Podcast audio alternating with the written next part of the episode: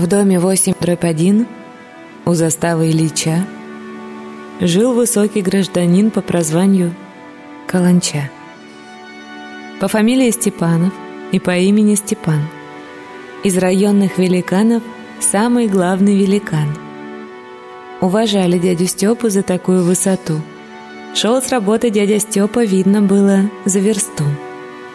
Лихо мерили шаги две огромные ноги. 45-го размера покупал он сапоги. Он разыскивал на рынке величайшие ботинки. Он разыскивал штаны небывалой ширины. Купит с горем пополам, повернется к зеркалам, вся портновская работа разъезжается по швам.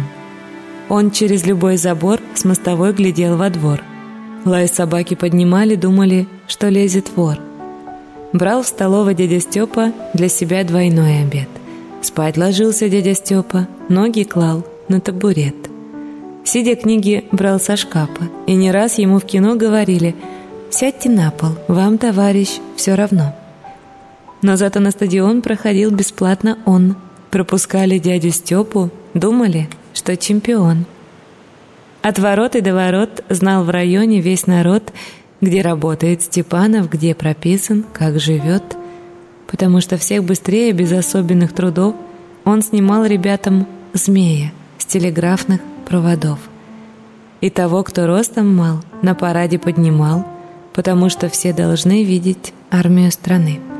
Все любили дядю Степу, уважали дядю Степу. Был он самым лучшим другом всех ребят со всех дворов. Он домой спешит с Арбата. «Как живешь?» — кричат ребята. Он чихнет ребята хором — «Дядя Степа, будь здоров!»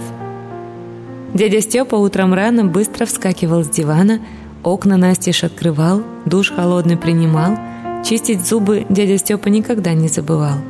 Человек сидит в седле, ноги тащит по земле, это едет дядя Степа по бульвару на осле. Вам, кричат Степану люди, нужно ехать на верблюде. На верблюде он поехал, люди давятся со смеха. «Эй, товарищ, вы откуда? Вы раздавите верблюда. Вам при вашей вышине нужно ехать на слоне». Дядя Степа две минуты остается до прыжка. Он стоит под парашютом и волнуется слегка. А внизу народ хохочет. Вышка с вышки прыгать хочет. В тир под низенький навес дядя Степа еле влез. «Разрешите обратиться, я за выстрелы плачу. В этот шар и в эту птицу я прицелиться хочу». Оглядев с тревогой тир, говорит в ответ кассир. «Вам придется на колени, дорогой товарищ, встать. Вы же можете мишени без ружья рукой достать». До утра в аллеях парка будет весело и ярко, будет музыка греметь, будет публика шуметь.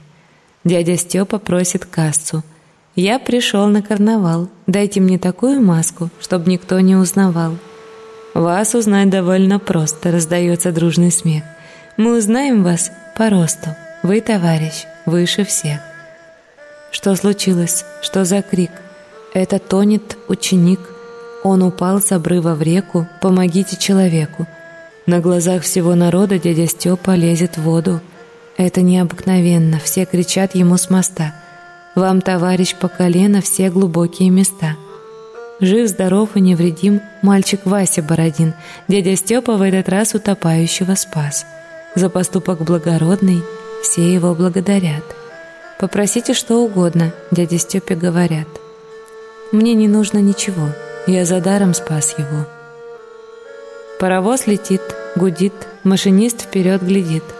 Машинист у полустанка кочегару говорит. От вокзала до вокзала сделал рейсов я немало, но готов идти на спор – это новый семафор. Подъезжает к семафору, что такое за обман? Никакого семафора, у пути стоит Степан. Он стоит и говорит, здесь дождями путь размыт. Я нарочно поднял руку, показать, что путь закрыт. Что за дым над головой? Что за гром под мостовой? Дом пылает за углом, сто зевак стоят кругом. Ставит лестницы команды, от огня спасает дом — Весь чердак уже в огне, бьются голуби в окне. На дворе в толпе ребят дяде Степе говорят, «Неужели вместе с домом наши голуби сгорят?» Дядя Степа с тротуара достает до чердака. Сквозь огонь и дым пожара тянется его рука. Он окошко открывает. Из окошка вылетают 18 голубей, а за ними воробей. Все Степану благодарны, спас он птицы, потому стать немедленно пожарным все советуют ему. Но пожарникам в ответ говорит Степанов, «Нет, я на флот служить пойду, если ростом подойду». В коридоре смех и шепот, в коридоре гул речей, в кабинете дядя Степа на осмотре у врачей. Он стоит. Его нагнуться просит вежливо сестра. «Мы не можем дотянуться», — объясняют доктора. «Все от зрения до слуха мы исследуем у вас. Хорошо ли слышит ухо? Далеко ли видит глаз?» Дядю Степу осмотрели, проводили на весы и сказали, в этом теле сердце бьется, как часы. Рост велик, но ничего, примем в армию его. Но вы в танкисты не годитесь, в танки вы не поместитесь, и в пехоту не годны, из окопа вы видны. С вашим ростом в самолете неудобно при полете. Ноги будут уставать, вам их некуда девать. Для таких, как вы, людей не бывает лошадей, а на флоте вы нужны, послужите для страны. «Я готов служить народу», — раздается Степин бас. «Я пойду в огонь и в воду, посылайте хоть сейчас». Вот прошли зима и лето, и опять пришла зима. «Дядя Степа, где ты? Где ты?» Нету с моря нам ответа, ни открытки, ни письма. И однажды мимо моста, к дому 8 дробь 1, дяди Степиного роста двигается гражданин.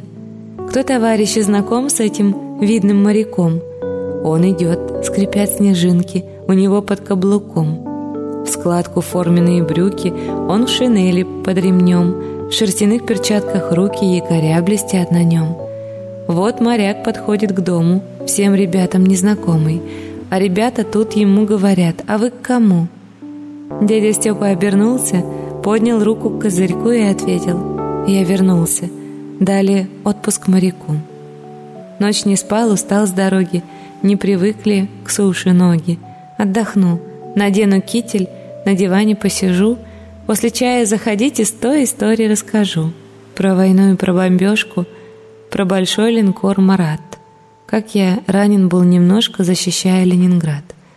И теперь горды ребята, пионеры, октябрята, что знакомы с дядей Степой, с настоящим моряком. Он домой идет с Арбата. «Как живешь?» — кричат ребята.